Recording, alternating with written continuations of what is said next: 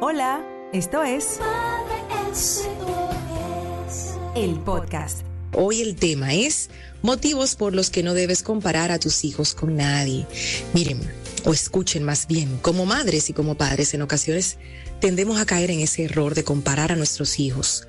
Y de verdad yo sé, porque como madre lo he vivido, no es una acción que la hacemos con mala intención.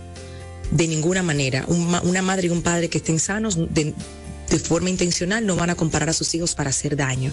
Lo que buscan tal vez es sacar lo mejor de ellos, buscar que ellos tengan un modelo a seguir y que, y que hagan las cosas bien desde nuestra perspectiva.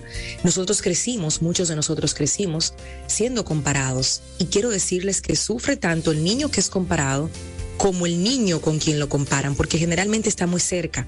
Es un hermano mayor, crecen y tú no entiendes por qué hay cierta fricción, por qué lejanía, por qué me llevo tan bien con mi hermano del medio, mi hermano pequeño, pero con mi hermano mayor hay como esa fricción, es como esa, ese algo transparente, ese algo que no se ve pero está.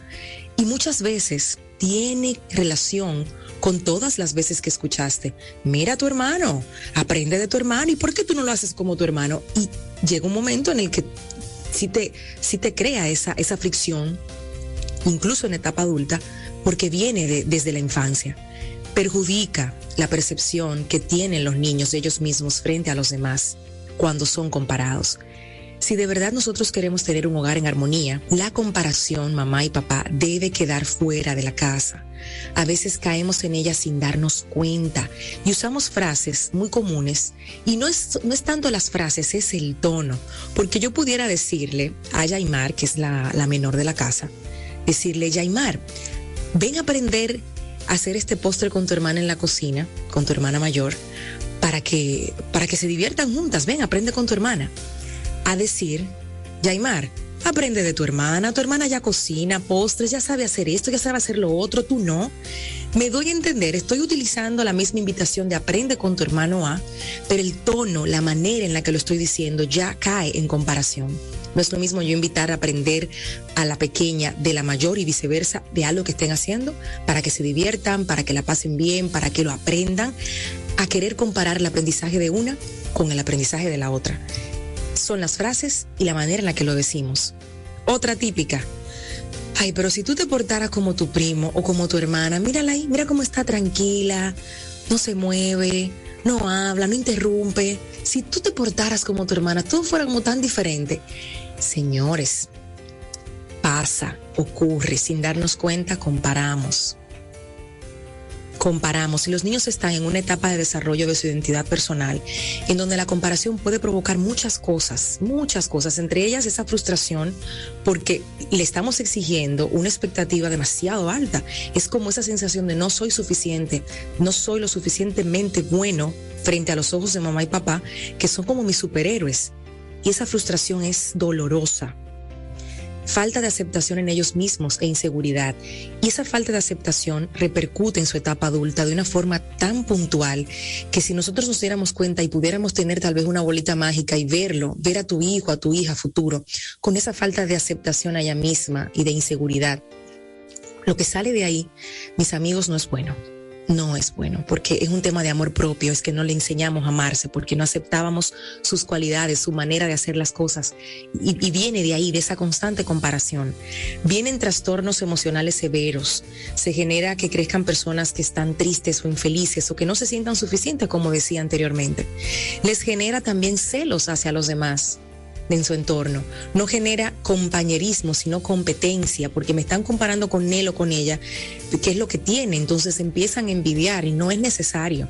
Tú puedes invitar a tu hijo a que aprenda algo de su hermano, de su primo, de su amiguito, de otra forma, sin necesidad de compararlo. El niño o la niña puede estar interiorizando también una tendencia que puede causar a lo largo de su vida que se compare con los demás. Llega a un trabajo y empieza a mirar lo que hace el otro, y se despega de su propia capacidad porque está constantemente viendo cómo puede superar o brincar o subírsele encima al otro. Y eso presiona muchísimo. Y, y, créanme, se mantienen insatisfechos porque nadie va a hacer las cosas como otra persona, porque nuestro sello es eso, personal.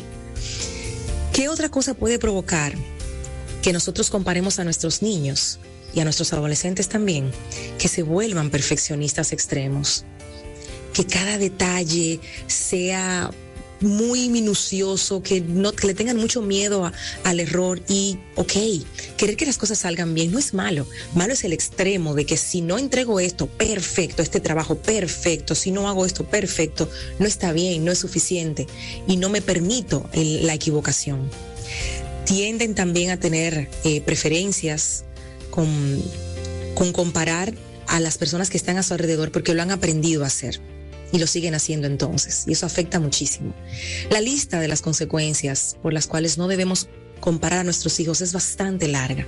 Y repito, tal vez lo has hecho sin la intención de provocar todo esto que, que he dicho, que he mencionado pero siempre le digo a las familias y a los padres que se nos acercan en talleres, en uno a uno, en coaching familiar, que nunca es tarde para darte cuenta de que hay algo que lo estás haciendo sin querer y está teniendo un resultado en tu hijo, está teniendo un resultado que no es el mejor.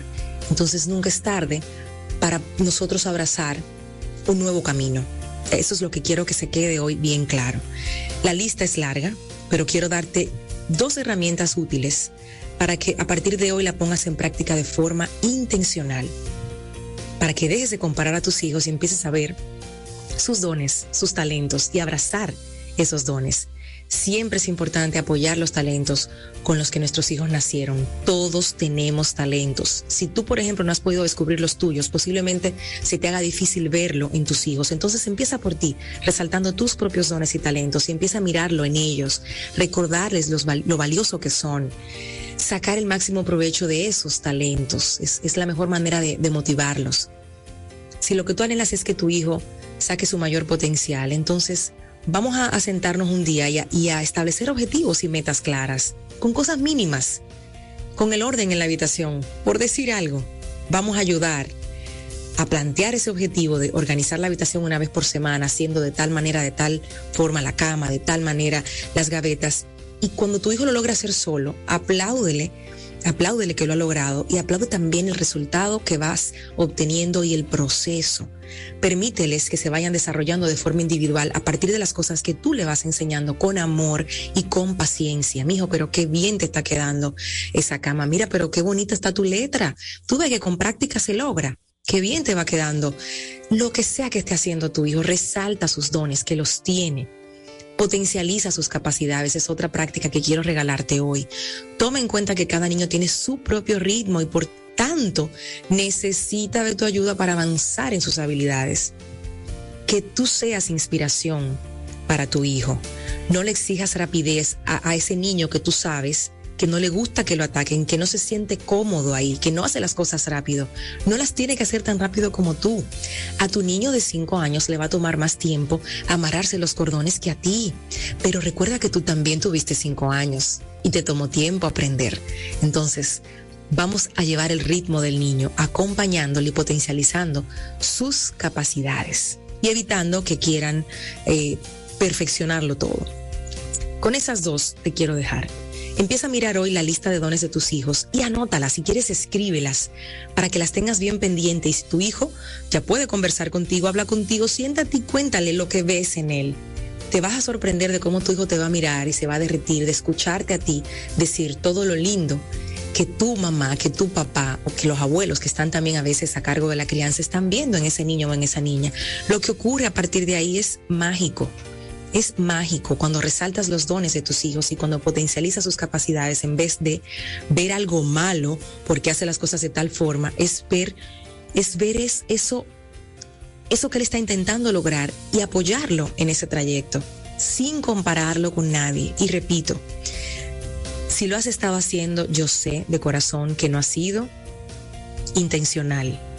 Y sé también que como mamá y como papá en construcción que somos todos, tú puedes empezar un nuevo camino a partir de esta información y decir, voy a dejar de comparar a mi hijo, voy a dejar de utilizar esas frases donde lo pongo a él en una posición incómoda de tener que ser como alguien más. No se lo merece, no es sano, no es necesario.